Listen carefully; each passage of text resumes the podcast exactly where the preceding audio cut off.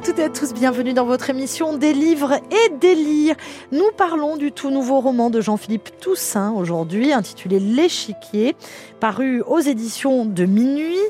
Françoise, elle, nous parlera de Triste Tigre de Neige Sino, paru euh, chez POL. Et puis, euh, Bénédicte Just, elle, nous parlera de J'ignore comment tout cela va finir de Barry Graham.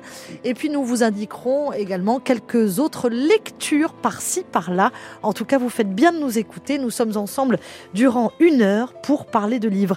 Bonjour, mesdames. Bonjour, Marie. Bonjour, Marie. Mais comment allez-vous? Fort bien. Très bien, très bien. Mais je suis ravie de vous retrouver. Les festivals s'enchaînent et ne se ressemblent pas. Nous vivons de très belles rencontres. Ce fut le cas pour Librimonde.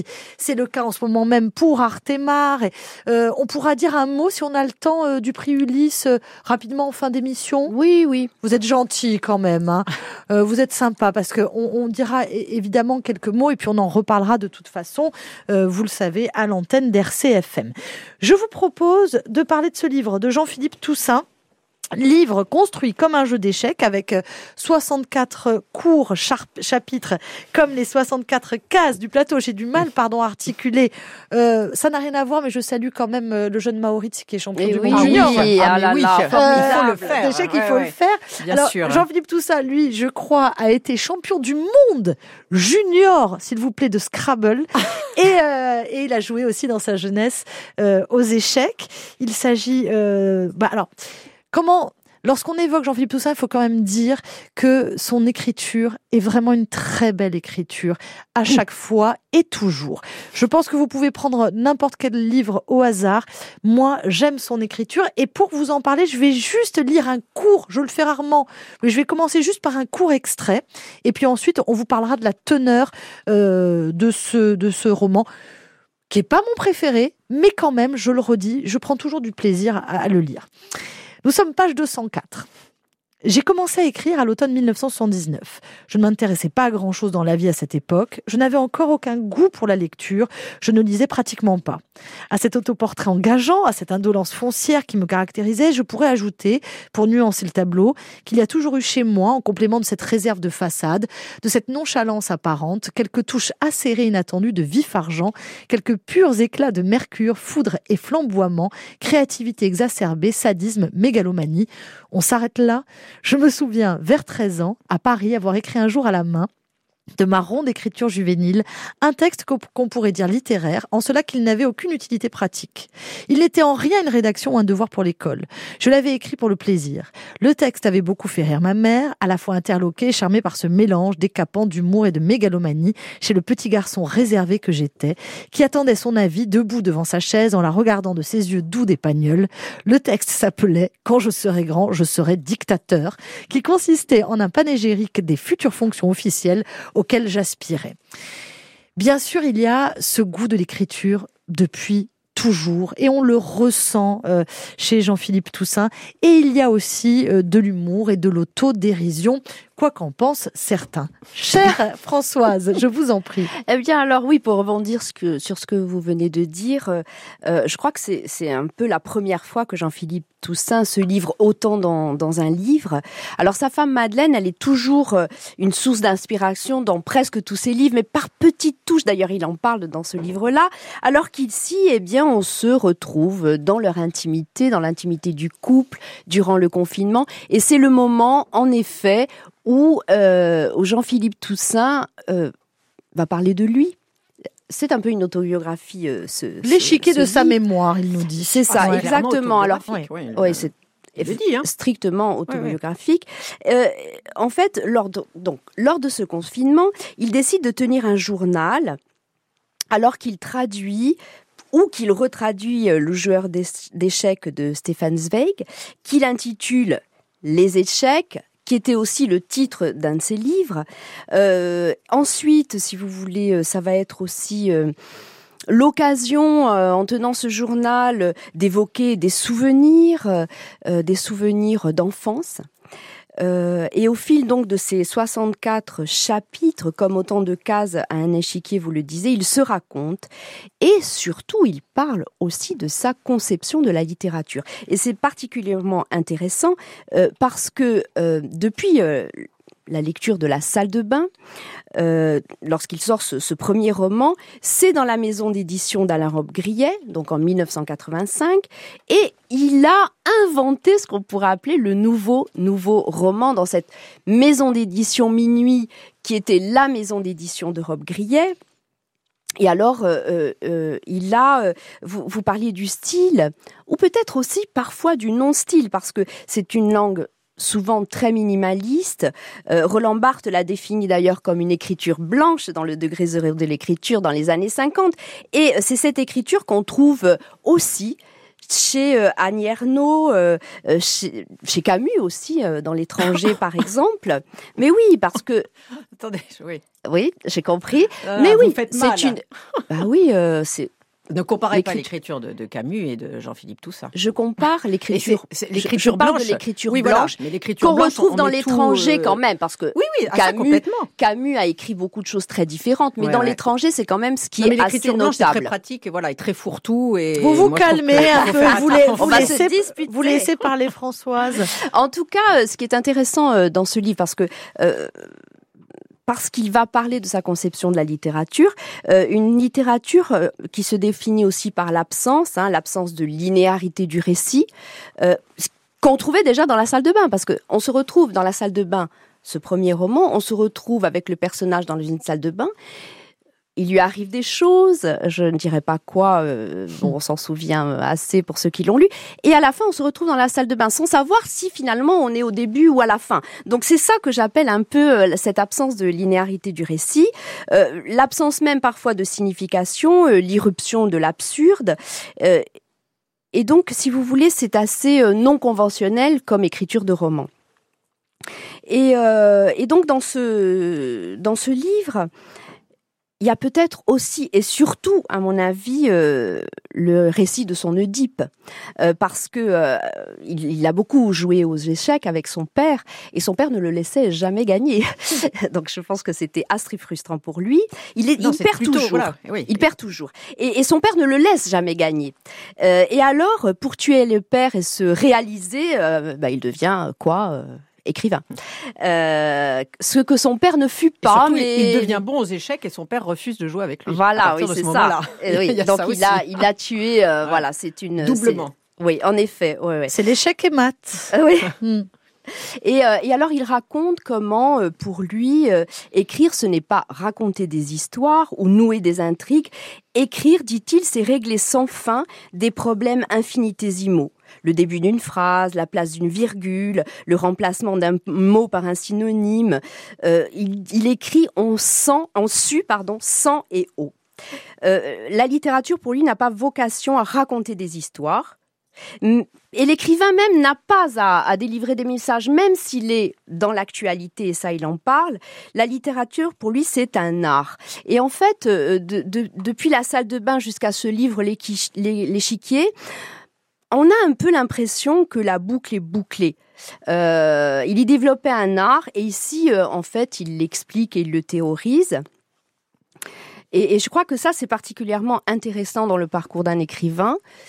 Et je vous dis, il y a aussi cette intimité mm. du couple, cette intimité de l'écriture, et là où l'écriture aussi rejoint la traduction, parce que euh, parce qu'on le voit aussi euh, se regarder en train de traduire, choisir le bon mot, euh, parce que ce livre avait déjà été traduit, donc c'est mm. il, il, essaie de se démarquer de cette première traduction. Il ne suit aucune ligne droite, c'est ce qui fait que. Certains lecteurs peuvent être abandonnés dès les, premières lignes, mais c'est ce qui fait aussi que ça peut intéresser d'autres lecteurs, parce que là, on est dans les méandres de sa mémoire, il n'y a pas de règles, euh, il n'y a pas, mis à part les 64 ah, cours, euh, voilà. Oui, euh, non, non, non. C'est voilà. pas déstabilisant non plus, on s'y retrouve. Non, non, on s'y retrouve complètement. mais voilà, je trouve que ça, ça peut laisser des, des lecteurs voilà, sur, sur le bord de la route. Mais heureusement qu'il ah. existe des littérature où ah c'est bah, pas bien forcément sûr. Bah, raconter des histoires de façon mainstream quoi. Bon bah, voilà, c'est mais mais en tout cas, c'est intéressant parce qu'il revient sur son art et ça c'est toujours euh, c'est toujours passionnant pour euh, des passionnés de littérature comme ah nous. Ma chère, Eh oui. ma chère Bénédicte. Alors moi, c'est vrai que je n'avais lu qu'un roman de Jean-Philippe Toussaint qui, comme vous l'avez très justement dit, m'avait laissé sur le bord de la route et je voulais absolument pas rester sur cette impression. Donc c'est très volontiers que je me suis plongée dans euh, l'échiquier, mais je vais finalement être très à l'aise pour en faire une critique plus que mitigée parce que il est dans je ne sais combien de, de listes et qu'il est quand même unanimement euh, encensé. Euh, alors vous l'avez Oui, vous avez raison de dire ça. Ça veut dire qu'il n'a pas besoin voilà, de nous. c'est-à-dire euh, voilà, je ne me permettrai voilà, pas voilà, d'émettre quand même certaines certaines réserves. D'enfoncer quelqu'un qui a déjà la tête sous l'eau. C'est ça que vous voilà. voulez dire, d'accord. Là, il, nage, Ouais. voilà. Donc, euh, Jean-Philippe Toussaint, vous l'avez dit, à travers ce texte, veut comprendre la jeunesse de sa vocation littéraire, la mettre en parallèle avec son intérêt pour les échecs, parce qu'il le dit, hein, la littérature et les échecs ont toujours eu partie liée, et ça implique effectivement de revenir sur son enfance, sur sa relation avec son père.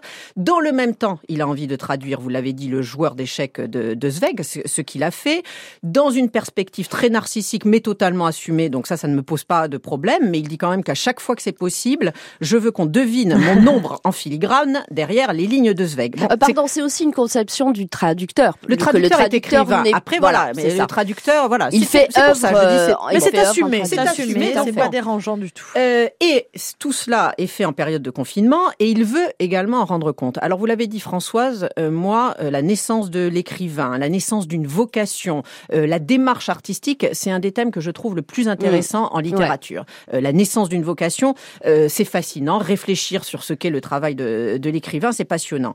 Mais euh, et puis on imagine bien qu'évidemment tout écrivain se pose cette question. Et je précise quand même que Jean-Philippe Toussaint l'a déjà fait dans un dans, C'est vous l'écrivain. Dans un essai qui s'appelle voilà, c'est vous l'écrivain. Et d'ailleurs il Et le qui dit. hein. était absolument Il formidable. le en dit d'ailleurs, euh, Ouais. je, je- comme je l'ai déjà Ouais. dit, et effectivement, il l'a dit Ouais. quasiment parfois dans les mêmes mots, ce qu'il Mm. redit dans ce dans ce texte. hein. Mais moi, je trouve que euh, avant de, de, de, de, se lancer dans cette entreprise, il faut quand même avoir quelque chose de puissant et d'original à dire. Euh, quand il dit euh, euh, que comprendre que seule l'écriture pourra faire revivre les souvenirs d'enfance et l'écrire vraiment comme ça, voilà, moi j'attends que ce soit un petit peu plus fulgurant. Il dit aussi que l'écriture c'est pour mettre au jour quelque chose d'enfoui. Voilà, on n'est pas dans la révélation. Je ne suis pas pleinement non plus convaincu par sa démonstration quand il met en parallèle la masturbation et la création littéraire. Euh, il explique que Bah, ça euh, dépend. ah ben, c'est-à-dire, il, il veut pas dire, il pourrait dire simplement, c'était bien sympa de se masturber, on ne lui en voudrait pas. Non, il faut forcément qu'il y ait une, une dimension artistique à ça. Donc, tandis que je me masturbais ainsi avec opiniâtreté dans l'obscurité de mon lit de la rue d'Achères, n'étais-je pas en train d'éprouver pour la première fois les plaisirs que me donnerait plus tard, plus savamment et plus légitimement la littérature? Bon, ça, c'est, ce sont sans doute les purs esprits. hein. C'est vrai que vous l'avez comparé à Annie Arnaud, c'est pareil. Annie Arnaud, tout est littérature, tout est création, Attention. Non, mais et je puis, sais, et puis aussi, euh, Bénédicte, je l'ai comparé aussi à Annie Arnaud dans la construction d'une œuvre avec Et dans un le, début, dans le une non-style qui est un style et qui restera toujours, moi, une, une conception littéraire qui m'échappe. Mais ça, voilà, c'est très personnel. Ce qui m'a terriblement gêné, c'est euh, quand même un certain mépris euh, du lecteur et une capacité à le croire totalement euh, ignorant de ce que peut être l'écriture. Vous avez cité ce passage où il dit voilà, la littérature, c'est régler sans fin des problèmes infinitésimaux, etc. Mais qui le sait, ça? Qui sait qu'on sue sang et eau quand on écrit? Bon, j'avais quand même envie de lui répondre, n'importe quel lecteur de, plus de 12 ans. On sait que c'est un travail, l'écriture, que ça relève autant de l'artisanat que, que de l'art. Et il faut quand même en parler, parce que moi, j'ai été très gênée par cette lettre euh, qu'il écrit, qu'il reproduit à une jeune euh, lycéenne. Cette jeune fille lui avait écrit dans le cadre du concours des lycéens pour lui signifier voilà, qu'elle n'avait rien compris à son livre. Et la réponse qu'il lui fait est quand même d'une rare euh, condescendance. Euh, alors il dit quand même, il est lui-même un petit peu gêné. Il dit oui, j'étais un peu chatouillé en 2005. Il est odieux. Qui êtes-vous pour me pour me répondre? Si votre seule légitimité c'est d'entrer en première littéraire, ah non, attendez, euh, parlez Moi, comme ça. bien ça. Ah non Et après, il cite même son fils. Je l'ai lu à mon fils qui m'a répondu Va te cacher, Hélène. Non, attendez. ah ouais, non, non, non. La réponse, vous ne savez pas ce qu'est un écrivain. Et c'est ce que vous avez dit. Oui, la littérature n'est pas là pour délivrer un message. Ça aussi, c'est ce qu'on apprend en sixième. Voilà. On attend une vision du monde, etc. Voilà. C'est quand Oh, même pas. qui la pratique. hein. Mais euh, non, mais il peut aussi y avoir, euh, il peut aussi y avoir une histoire. Mais là aussi, quand il parle du confinement, euh, moi je m'attendais à, des- à- à certaines fulgurances ou révélations. Surtout que lui, il dit qu'il n'aime pas s'exprimer de manière femme et que Sarah Femme lui rappelle régulièrement à quel point il s'exprime bien la plupart du temps. Et finalement, ça finit sur il est cru quand il, Il parle du pas virus. s'exprimer d'une manière, pardon Fade. Fade, Il pardon, pas, j'entendais voilà. pas. D'accord. Et euh, voilà, quand il parle du virus, une Mm. nouvelle page s'ouvre devant nous, une page blanche.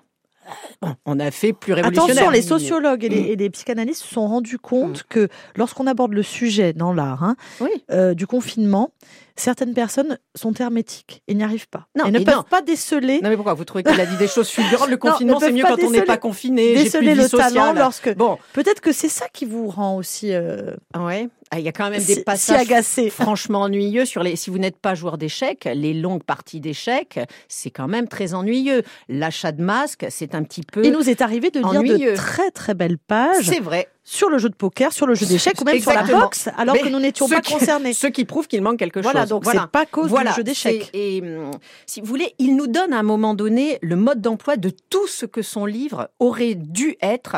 Il le dit. Ça, il pressent quand même que c'est un petit peu trop ambitieux. Et, et surtout, bon, comme j'ai dit, il rappelle qu'il l'a en partie raconté, raconté dans euh, C'est vous, euh, c'est vous l'écrivain.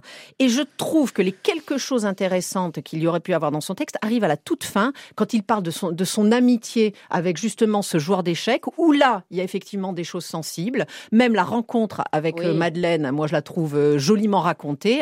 Mais voilà. Lui mais ça- enfant aussi. Moi je trouve que c'est c'est au-delà de joli, c'est c'est intéressant, c'est sensible. On comprend plein de choses aussi sur euh, moi sur son goût de l'écriture euh, qui est arrivé, qui lui est un peu tombé sur le coin de la tête et, et il fait avec depuis et, et moi ça je trouve ça intéressant. Mais après je Oui, comprends. oui, je, là, pour le juge coup, Il y, a, aussi une symbolique de la dualité quand on joue aux échecs. C'est un peu ça aussi dans son livre, la, euh, la, la Là, moi, relation duel avec le père. Moi, ça, euh, je trouve, trouve que, je ça trouve que c'est complètement artificiel. Il y a 64 chapitres, il aurait pu en faire 72, il aurait pu en faire 50. Oui, mais absolument. Voilà. Mais Mais non, on mais défauts. Faut pas l'appeler chiens. Évidemment. bah, non, mais trouver c'était le principe quand Ouais, même. c'est le euh, principe. sûr, c'est quoi oui. C'est un petit truc artificiel qui sert à quoi au bout du compte? Non, c'est une c'est Ouais. une C'est symbolique, c'est symbolique et une contrainte. Voilà. C'est symbolique. Mhm. Bon, ça ne vous a pas plu. Non, voilà, c'est Bon. les purs esprits comme ça. c'est Vous, trop- vous trop- avez vous avez un extrait? Ah bah vous voulez que je vous lise la lettre? Moi, j'ai envie de vous lire la lettre. Allez, mais vous pouvez, hein. Vous pouvez parce que moi je l'ai bien aimé. Voilà. Mais attention, tout le monde sait que je suis un peu sadique. J'aurais pu accueillir votre lettre d'un haussement d'épaule et d'un sourire amusé. Mais je vais vous répondre car votre lettre me paraît exemplaire d'une méconnaissance très répandue de ce qu'est la littérature. En vérité, les sources de votre légitimité m'échappent. C'est parce que vous êtes en première, entre guillemets, littéraire que vous me jugez et condamnez avec autant d'aplomb. C'est comme si vos camarades de première scientifique jugeaient des travaux de physiciens quantiques et allaient leur écrire pour se plaindre que leurs travaux sont incompréhensibles. Incompréhensibles pour qui? Pour les lycéens? Personne n'a dit le contraire. La littérature, pour être jugée, demande un minimum de connaissances, d'expérience et de culture. Par ailleurs, je voudrais dissiper deux malentendus. Un, la littérature n'a pas pour Vous pouvez vocation la, de li- la raconter lire des calmement, histoires. hein, quand même. hein. Oui, ça m'énerve. Ouais. Deux, l'écrivain n'a pas à délivrer de messages. La littérature est un art. L'immense révélation quand même. hein. Dans le meilleur des cas, il peut se dégager d'un livre une vision du monde, un rythme, une énergie et un échange d'intelligence et de sensibilité peut s'opérer entre l'auteur et le lecteur. C'est ce qui se passe en général avec les livres des grands auteurs reconnus par la critique et l'université. Or, précisément, mes livres sont reconnus par la critique et l'université. Ils sont édités à l'étranger, font l'objet d'articles, de mémoires et de thèses. Je passe un petit passage sur à Alain Robbe-Grillet. J'ajoutais un post-scriptum. J'ai lu votre lettre euh, à mon fils Jean, qui doit avoir votre âge et votre impertinence, et qui, dans une réponse moins cir- circonstanciée que la mienne, a conclu en se marrant Va te cacher, Hélène. Voilà. Non, c'est- Elle s'appelle Hélène. oui, elle s'appelle Hélène. Et Mm. moi, je, je, je, je trouve que c'est en plus extrêmement courageux euh, de la part d'Hélène Ouais. de dire euh, comme si elle avait l'impression de passer à côté de quelque chose. Moi, je ne comprends pas, il n'y a pas d'histoire. Et, et justement, l'enseignement et la lecture est là aussi pour vous apprendre que oui, il n'y a pas forcément une histoire et qu'on peut éprouver du plaisir à, euh, à un livre qui ne parlerait que de Bon. sensations, d'émotions, etc. je- je- J'entends ce que vous me dites. Bien sûr. Oui. Mais je trouve qu'il prend le temps de lui répondre. Il republie, peut-être qu'il avait déjà publié, en tout cas il publie cette lettre. Donc ça nous fait réfléchir sur plein de choses aussi. Si on ne le prend pas euh, au premier degré en se disant c'est complètement mégalo, Parce le, que- le ton est insupportable, je- je- j'entends ce que vous dites. Oui, On, on peut dire, tiens, euh, c'est intéressant qu'ils se- mettent en perspective. mais il n'y a pas de remise en question. Si vous voulez, vous parlez d'autodérision. C'est vrai qu'il y en a. Il y en a. Hein, je suis pas, je suis pas dupe quand il explique aussi que quand Mais c'est pas une remise en le question de- sperme séché non, lui fait penser non, à du marbre pas un de moment, c'est pas un moment agréable ça. Donc, Non, oui, mais- oui, mais il y en a sur un livre de 200 vrai, pages, c'est vrai, ça fait vrai. beaucoup de moments C'est pas un- agréables C'est quand un même. passage, c'est un Voilà. passage qui ne l'est pas.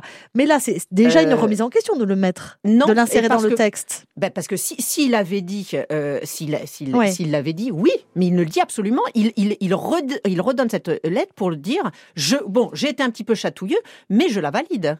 Et l'autodérision dont vous parlez, moi, à chaque fois, elle est fausse. Oui, je suis vieux. À un moment donné, il s'épanche un peu sur ses problèmes de de, euh, d'homme un peu vieillissant. Mais, et tout de suite après, c'est pour rajouter. Mais je suis un écrivain jeune et je reste jeune. Voilà. Françoise. Alors non, moi, ce qui m'a intéressé euh, particulièrement, euh, vous savez comme je suis, euh, c'est c'est son travail. Il explique son travail sur le mot. Et ça, ça m'a beaucoup plu parce que le mot, c'est vraiment le matériau euh, euh, primitif de l'écrivain, comme dans la traduction et comme dans l'écriture. Alors, si vous voulez bien, je vais lire un tout petit passage. Je me souviens de moi dans mon bureau d'Ostende avec ces cinq mots que j'avais isolés sur un chevalet mental et que je tournais et retournais obsessionnellement, obsessionnellement dans ma tête. Puis moi, quelques heures plus tard, dans la chambre à coucher, assis dans le lit, un coussin derrière le dos, repensant encore à la question et relevant les yeux pour observer les moulures du plafond perdues dans mes pensées. Je savais bien que c'était le verbe manquant qui était la clé du problème, et d'un coup, j'ai trouvé la solution. Le verbe qui manquait m'est apparu, et je me suis relevée prestement en pyjama pour aller rejoindre le salon dans l'appartement endormi et noter la phrase complète dans l'obscurité sur un morceau de papier. Voilà, c'est la partie du livre que j'ai préférée. Voyez ce que je veux dire? Euh, franchement, Françoise, François- euh, Françoise, que le rapport au mot vous intéresse, Voilà. ok. Ouais. Le passage, honnêtement, Eh ben oui, il moi, casse je pas des briques. Voilà, Eh ben créateur, même petit créateur inconnu, Ouais, il bute Oui, euh, bien sûr. sur les Voilà. mots, il cherche le mot juste. Bon. Bah oui, mais on le dit peut-être pas souvent. Et là, c'est le silence. Ça s'appelle l'échiquier. Euh, Faites-vous votre impression personnelle? Euh, les critiques sont bonnes, me semble-t-il. hein. Excellent. Il est sur la première liste du prix Goncourt. Voilà. Euh, c'est aux éditions de minuit. Jean-Philippe Toussaint, l'échiquier. Et euh, n'hésitez pas à aller le lire, évidemment. Et voilà, euh, chacun se fera son propre avis.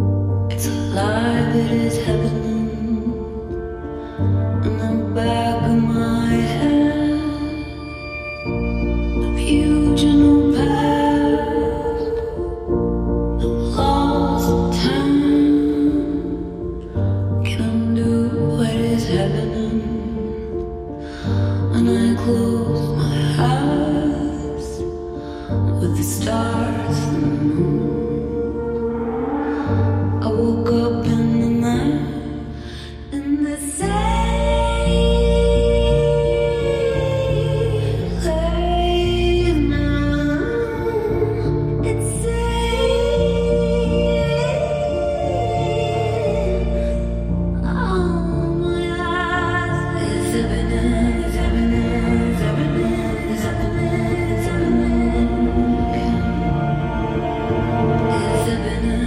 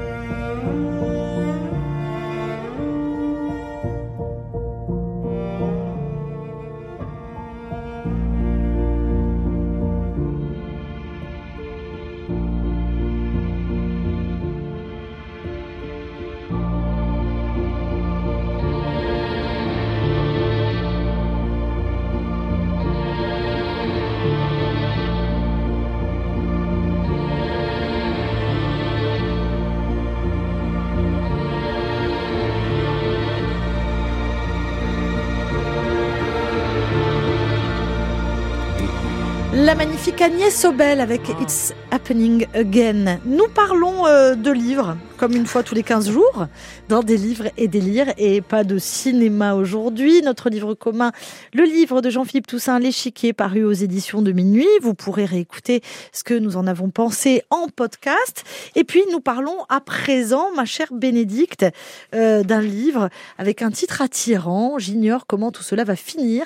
Et c'est signé Barry Graham. Voilà, traduit euh, par Tania Brimson aux éditions euh, Tusitala. Donc, euh, Barry Graham est un auteur écossais né à Glasgow en 1966 et je vous avais déjà parlé de son roman Le Champion nu, euh, qui avait été publié en 91 et euh, republié, enfin publié en France il y a il y a deux ou trois ans, je ne sais plus exactement. Et j'avais adoré. Ça racontait l'histoire d'un ancien boxeur professionnel Mm. reconverti dans le journalisme et qui avait quelques ambitions littéraires. Et ici, c'est différent. On a un recueil de 21 textes, des poèmes, des nouvelles, des textes qui parfois font euh, seulement une page. Il n'y a pas eu de parution en VO. C'est vraiment une création de l'éditeur. Et déjà, je- trouve ça intéressant. C'est-à-dire que pendant le confinement, euh, Barry Graham euh, avait envoyé une nouvelle à son éditeur Michael de Metz, notamment une nouvelle qui s'appelle La gentille dame et qui, pour moi, est l'une des nouvelles les plus saisissantes du, du recueil. L'éditeur lui a demandé s'il en avait d'autres. Il lui a envoyé des nouvelles, des anciennes, des plus récentes, des poèmes inédits également. Et euh, l'éditeur a véritablement construit un recueil à partir de, euh, d'une sélection euh, savamment pensée sur laquelle je, reviendrai sans doute. Alors du coup, comme c'est un recueil, hein, c'est toujours difficile de, de faire émerger une unité ou de, ou de l'expliquer. Et pourtant, quand vous avez fini le recueil, elle semble évidente, mais c'est quelque chose qui relève plutôt de, de- d'une impression que de thématiques que vous pouvez clairement identifier. Mais d'abord, il y a une ambiance, et ça, il elle y était aussi dans dans le champion nu- et moi j'aime bien ces romans ou ces textes à ambiance. On est dans des villes ou des périphéries urbaines plutôt crasseuses et, et misérables. Alors c'est souvent Glasgow, parfois c'est indéterminé. On est parfois aussi euh, aux États-Unis et on peut changer en fait de quartier ou de ville, mais on a l'impression que, que certaines choses ne changent jamais, sont un peu partout pareilles et tout cela est confondu dans une sorte de, de temps et d'espace souvent pluvieux, souvent terne, mais avec quelques trouées euh, lumineuses.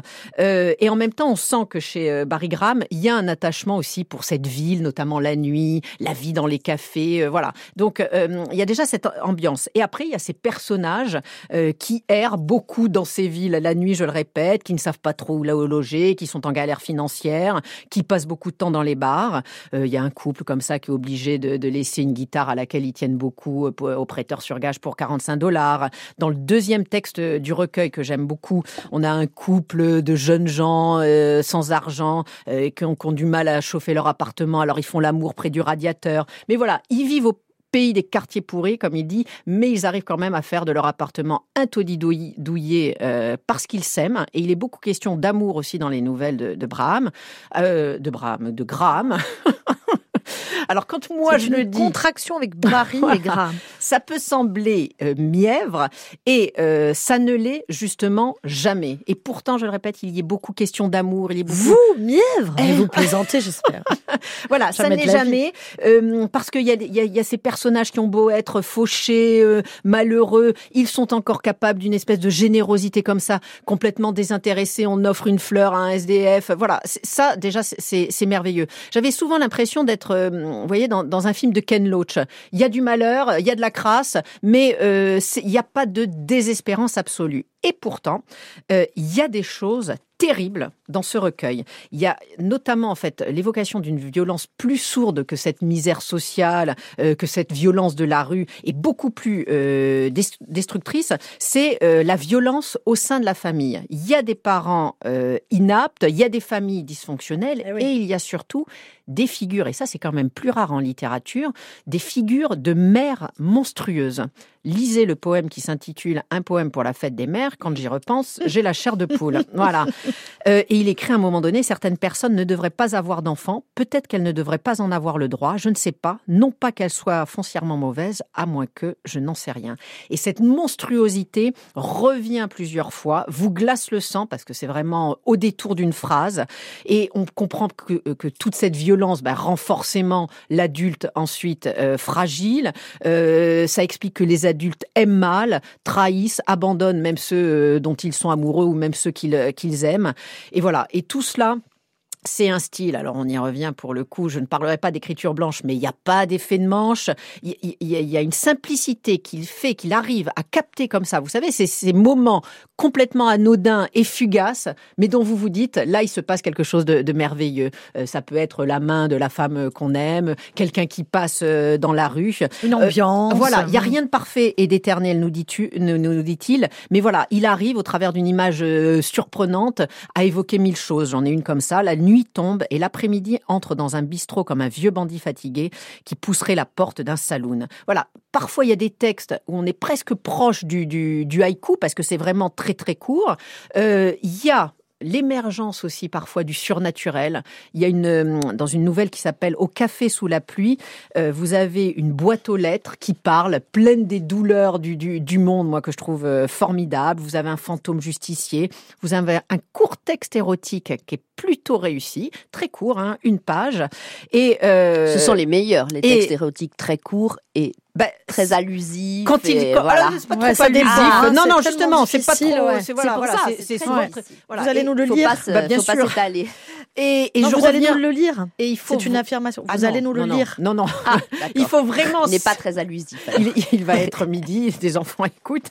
Non, non, et, et j'insiste aussi sur le fait qu'il faut vraiment saluer le travail d'édition parce que on sent que c'est très habilement et savamment organisé euh, dans l'enchaînement des textes. Quand il y a des textes sombres, tout d'un coup il y en a un plus plus lumineux. Euh, ça s'ouvre et se clôture sur une nouvelle qu'on pourrait appeler sentimentale, euh, avec deux très courts textes au début et à la fin. Voilà, tout cela est quand même savamment construit. C'est c'est très beau. C'est euh, voilà un, extrait, je vous il, voilà, il vous dit que ça vous met le cœur en charpie, et moi je trouve que c'est vraiment ça avec. euh, Et c'est le cœur battant je ne vous lirai pas que Bénédicte la nouvelle érotique. va nous lire la nouvelle Je de vous son lirai. choix. La nouvelle Alors de c'est un texte très court, donc euh, West End, Glasgow l'été. Soirée d'été et la pluie a cessé. Des rayons de soleil chutent sur les trottoirs et scintillent en ricochant dans les flaques d'eau. Soirée d'été et rien ne presse. Un parfum de cuisine indienne erre le long des ruelles. Des jurons s'échappent par la porte des pubs pour t'indiquer le score. Des étudiants se promènent dans le parc, d'autres se prélassent dans l'herbe mouillée avec leurs canettes de bière. Au détour des immeubles, tu croises des gens qui bavardent dans la brasure des portes. Un homme des cavernes tripote une fille réticente à la sortie d'un resto. Il y a tant d'années, nous nous tenions la main ici. Ce soir, il fait bon s'y promener seul, en sachant que je serai toujours amoureux. Pas mal. Oh, c'est pas mal, même, hein. Ouais, non, non, c'est très, très beau même. hein. Voilà. Oh, Encore un peu? Ah, Encore. vous voulez, Non, mais non, c'est assez. vous voulez chouette. alors je choisis des textes Comme elle va le prêter à sa mère? C'est pour ça que je préfère le, le découvrir ici. Alors, meurtre et trafic routier. La nuit tombe et l'après-midi entre dans le bistrot comme un vieux bandit fatigué qui pousserait la porte d'un saloon. L'après-midi commande un expresso. Le type derrière le comptoir renifle les relents de meurtre et de trafic routier qui émanent des vêtements gris de l'après-midi. C'est le soir et l'après-midi n'a rien à dire, alors il ne dit rien, s'assoit à une table près de la fenêtre et boit son café en silence. La lune éclaire la cathédrale gothique d'en face. J'ai oublié de vous lire le premier que je trouve merveilleux Alors, allez-y. et qui est très court. hein. C'est ça que je voulais vous lire. Bon, celui-ci était bien, mais Oui. voilà, c'est le, c'est le premier texte. Hmm. Euh, six vers. Et Je- puis, ayez la gentillesse de nous le laisser quand même dans le texte. Hein. Je N'enchaînez pas tout de suite. On, a- on était dedans là, et d'un coup, je vous assure. hein. Je n'ai pas de sensibilité. Non, en fait. aucune. Allez-y. Elle est entrée dans la cuisine avec le ciel tout froissé dans sa main. Ça, c'est le ciel, j'ai dit. Ne le jette pas. Il est vide, elle a rétorqué et elle l'a foutu à la poubelle. Ça, c'est non, pas le c'est genre, c'est pas le genre de, de, de Bénédicte, Mais normalement. hein. Mais je trouve la- le, le- le- ciel froissé qu'on ouais, jette à la poubelle et voilà, c'est vide. Et voilà, il n'y a plus rien entre nous, c'est comme ça. Non, non, j'ai- j'aime, c'est beau. Alors, ça s'appelle J'ignore comment tout cela va finir. C'est signé Barry Graham. Et Aux euh, éditions Tucitala. tu cites là, moi j'aime beaucoup Ah, cette ouais. maison d'édition. Ouais, ouais.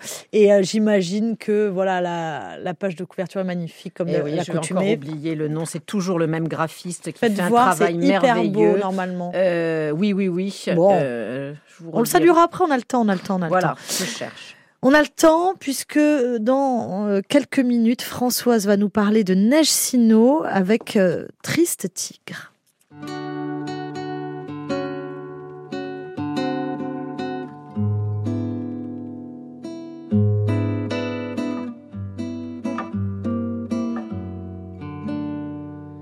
Qua c'è e ci solante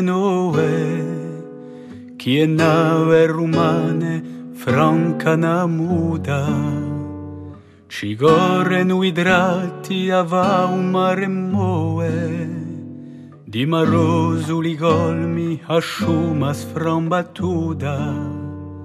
Ci si vede gulombe e ci cisi vraluval cun incerto di sea se colta l'uso balcu.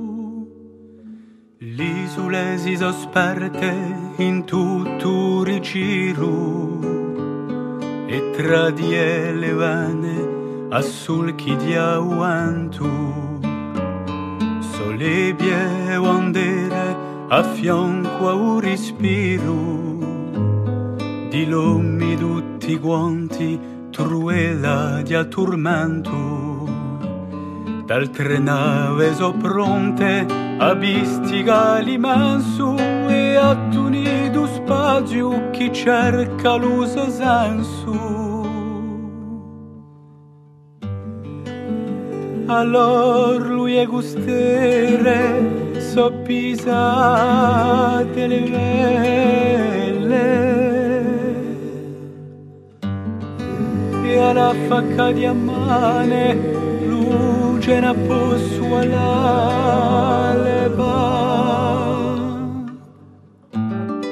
aspettano e ugiate di quello che un po' crede.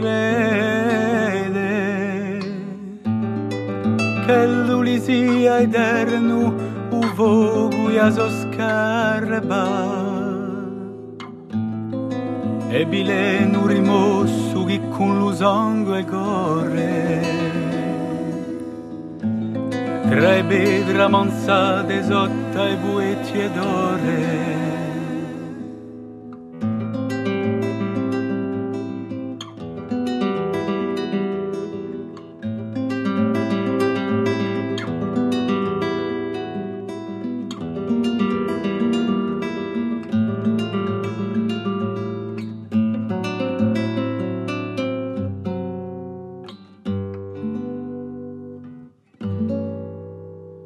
O mare, quale sa ciò che t'avventa a noi?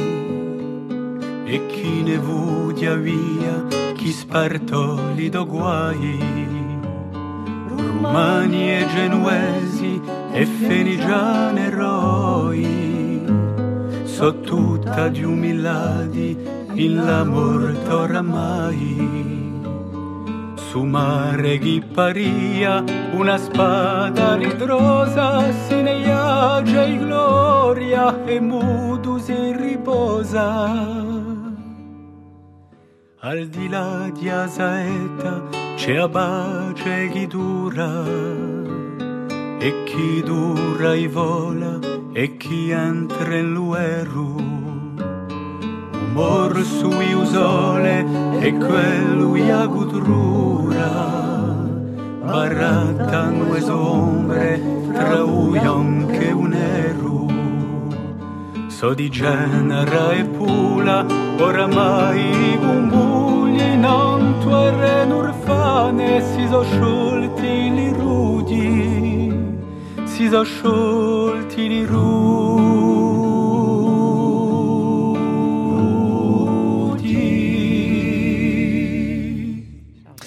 Avilé avec un extrait de leur tout nouvel album, I Balcone et là que vous venez d'entendre dans des livres et des lire. Françoise Ducré, vous avez choisi de lire pour nous Triste Tigre de Neige chez POL.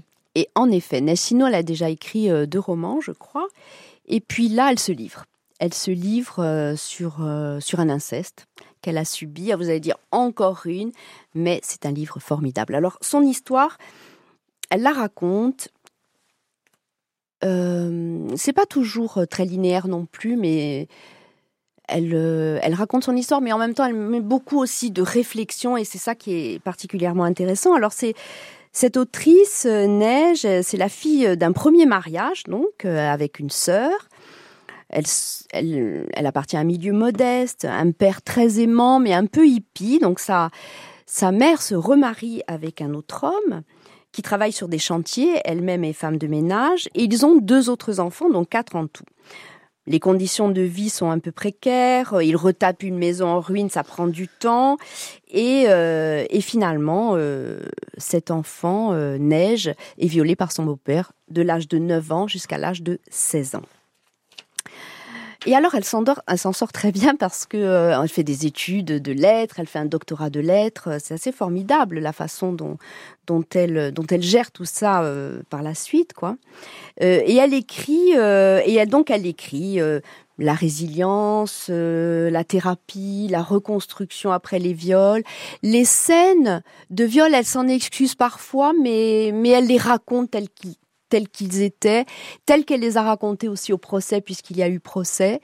Et, et c'est formidable parce que on apprend des choses sur euh, finalement, elle, elle- ce qu'elle veut expliquer, c'est son point de vue, mais aussi le point de vue du violeur. Pourquoi? Donc il y a, il y a plein de choses de ce côté-là. Elle essaie de rentrer dans la tête de, de celui qui va devenir son bourreau et de trouver des explications euh, et d'explorer aussi euh, le ressenti de tous. J'allais Le- dire l'entourage, ressenti, l'entourage, oui. Voilà, extra, extra, oui, c'est- extrêmement passionnant euh, de ce côté-là, ceux qui sont autour, voilà, et toutes les stratégies en fait de déni des uns et des autres, parce que euh, la mère, bien sûr, n'était pas au courant, hein, mais euh, au bout d'un moment, la mère, la fille lui dit, et là, euh, c'est l'effondrement total. Elle n'arrive pas à quitter son mari au départ. Elle reste encore un an avec lui Oh. euh, parce que parce qu'elle ne sait plus. elle- C'est vraiment son, son, son effondrement à la mère euh, qu'elle raconte. Euh, Il y a le procès, il y a l'après-procès parce que on- donc on apprend que finalement il est pas tellement condamné. Alors il y a peu de violeurs fi- finalement qui sont condamnés lourdement. Alors c'est un procès d'assises. D'abord, il faut arriver jusqu'au procès d'assises d'assises et ce qui n'est pas le cas de toutes les, de tous les violeurs. Non, ça se Et, termine en euh, non-lieu la plupart du temps. Voilà, et là, elle arrive à un procès d'assises parce qu'il y avait vraiment, euh, vraiment Mm. des preuves. Puis, en fait, il a avoué. Il a, il a tout raconté. Ah. Euh, il a tout Ce qui avoué. est très rare. Ouais. Et donc, euh, et donc voilà, c'est- l'histoire aussi de cet amour qu'il avait pour elle. euh, De, de, de, de- c'est c'est des zones. Voilà, on n'a jamais dans ce livre zones comme chez Christine ouais. Angot d'ailleurs Ouais. qu'elle cite, on n'a jamais euh, du noir, du blanc, mais elle explore Mm. les zones grises et même à un moment c'est assez frappant parce que elle est au procès. Et elle apprend dans le procès que son beau-père, qui la violait, a eu euh, des aventures amoureuses en même temps que ces viols-là. Et là, elle en est presque euh, jalouse. C'est incroyable, quoi. Elle, Ouais. elle explore tout ça et c'est.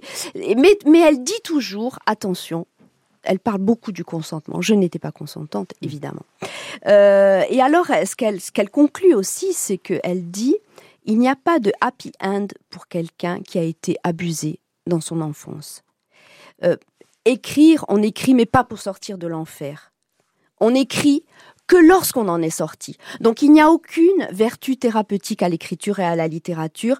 La littérature ne m'a pas sauvée. Voilà, c'est un mythe. La littérature ne m'a pas sauvée. Je n'ai écrit que lorsque j'ai été sauvée. Voilà, et par une thérapie. Alors, et, et, et comme c'est une, euh, elle a fait un doctorat de lettres, elle a fait des études. Elle, elle cite évidemment énormément d'auteurs. Nabokov, bien sûr, mais aussi Mélisse de Carandal, Chalamov hein, pour euh, pour l'enfermement, euh, Virginia Woolf, euh, Camille Kouchner aussi, Emmanuel Ouais. Carrère, Annie Ernaux et même Claude Ponty, dont il, qui a raconté aussi dernièrement euh, qu'il avait été abusé euh, sexuellement dans son enfance. C'est un très beau livre et, euh, et je trouve qu'il y a une sincérité incroyable, euh, une sincérité euh, dans, les, dans, la, dans, la, dans la narration des faits et en même temps dans, dans, dans sa recherche de la vérité.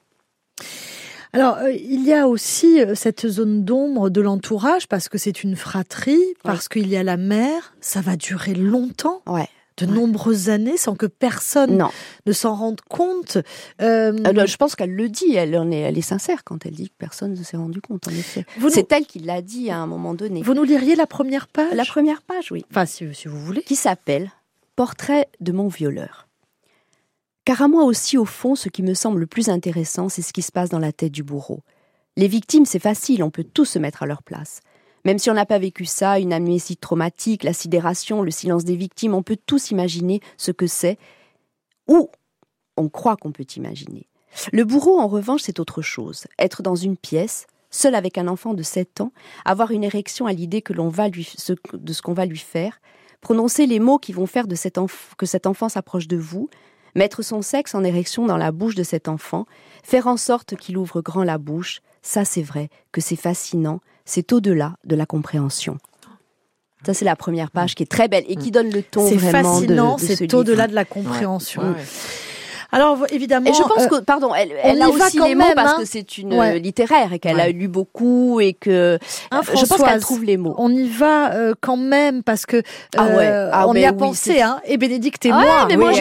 on, est- on a envie en même temps. Voilà. on se dit, Et on on a- on n'a pas envie de lire Ouais, ça aussi. on a été que- ouais. mais vous nous dites qu'il faut très, le lire. C'est parce que c'est- ouais. un beau texte. Oui, c'est un beau ouais. texte, comme l'avait Mm. été, euh, comme comme l'ont été les livres de Christine Angot, qui sont de très beaux textes aussi. Bien sûr. Et, et là, un amour impossible, ça raconte aussi un peu la même chose parce Bien que ce- c'est aussi une histoire d'amour, malheureusement, voilà. Et Mm. et, et c'est très, oui. Mais c'est ce qui fait que c'est encore plus violent. Euh, C'est que il Parce a, que là, euh, oui, alors chez Christine Angot, c'est paternel, Ouais, évidemment. Mais en- chez Christine Angot, c'est différent parce que c'est Mm. sous forme de roman. Là, c'est vraiment un récit avec euh, le procès, Ouais. euh, voilà. Ça s'appelle donc Triste Tigre, c'est signé Neige Sino et c'est chez POL. Euh, un article du Monde que vous voudriez euh, oui, mettre en lumière. Peut-être il y a une semaine ou, deux semaines. Euh, voilà, qui parle des, tri- des titres des livres. Mm. Comment intitule-t-on un roman en cette rentrée 2023 Alors, euh, pour répondre à cette question, évidemment. Ils ont passé au banc d'essai Ouais, les c'est 450 titres euh, de, de la rentrée littéraire. Alors déjà, la première règle du jeu, c'est de ne pas utiliser un titre déjà disponible en librairie. Bon, ça, on le sait. Et, euh, et, et alors, comment est-ce qu'on fabrique euh, un titre? Eh bien, euh, il, la- le, le journaliste en déduit que c'est un mélange d'intuition, de bricolage, de marketing aussi, euh, et puis euh, du respect de certaines règles. Et donc, la recette aboutit à un précipité de littérature et aussi d'air du temps.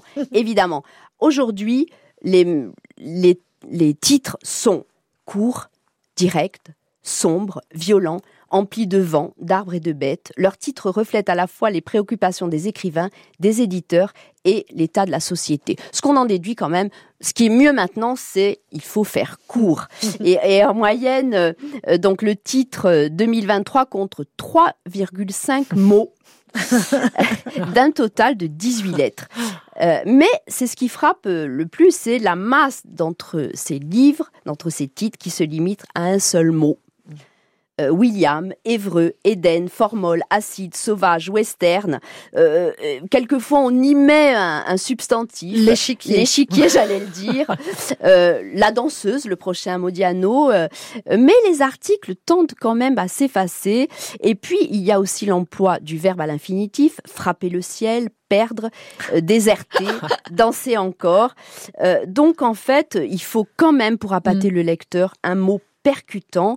Et, et c'est ça qui compte Mm. aujourd'hui. C'est plus à la mode la figure de style, de battre mon cœur s'est arrêté, tout Ouais, ça. On aimait bien moins, ça. Il y en a ouais. moins. Moins, a. On a Là, une petite période. Ah c'est oui. quoi déjà comme figure de style? Chaque fois, je vous le Oui, non, mais à vous chaque fois, et à recherchez. chaque fois, Ouais. j'oublie. euh, ouais, Ouais, je si ça nous revient, ouais. Et oui, il y a des modes. On s'en est rendu compte qu'il y Ouais. avait des modes pour le pour le pour les titres. Euh, vous pouvez nous redire qui signe cet article, Qui signe cet article, Ouais. mon Dieu? Si vous nous. Puis, C'est Denis Cosnard. Le monde Mer- des livres du 22 septembre, donc euh, il n'y a pas si longtemps que ça. Merci beaucoup, mesdames. Nous avons donc lu pour vous l'échiquier de Jean-Philippe Toussaint aux éditions de Minuit, Triste Tigre de Neige Sino chez POL, Barry Graham, J'ignore comment tout cela va finir aux éditions Toussitala. Oui. Bravo. Euh, un petit mot avant de se quitter sur le prix Ulysse? Oui, le prix Ulysse à l'ensemble de l'œuvre cette année est décerné au, à l'auteur euh, romancier, euh, poète catalan Miquel de Palol. Euh, cette année, Artemar a fait un gros focus sur euh, sur la Catalogne. Il y a eu aussi la présentation euh, euh, d'un livre qui est sorti aux éditions Fabula, euh, qui sont euh, la traduction en Corse d'une anthologie, euh, d'un choix de poètes catalans. Euh, et donc voilà, il y, a un, travail qui se fait de, de- entre, entre le- les deux rives de la Méditerranée, entre les poètes et les écrivains euh, catalans et corses. Donc on le recevra évidemment à Artemar et dans les jardins de la bibliothèque ce samedi 7 octobre à 17h45 et il sera reçu et, et- et- et l'entre- l'entretien sera mené par son traducteur François-Michel Douradz aux éditions Zulma. Très beau rendez-vous. Euh, ça vous est revenu ou pas alors? L'anastrophe. Bah oui, merci. Je vous préviendrai Je- un petit peu avant. Parce qu'à chaque fois, je vous re- repose la Et question à et, chaque on fois, oublie. À chaque fois, J'avoue on que c'est oublie. une, Il faut dire que le de est un style peu- que je ne maîtrise pas Peut-être que du ça tout. ferait un bon titre de livre. C'est le côté Anna. L'anastrophe. Anna qui vous plaît moins.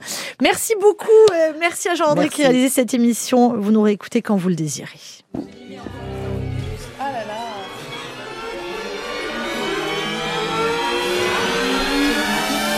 La fois si près, si loin des choses, aveuglé sur les écrans névroses, d'évidence on s'invente des vies qui s'opposent. Au cœur du cœur de la nuit, le jour, au cœur du cœur de ma vie, l'amour. Atome ultime dans un ultimatum, voilà l'homme.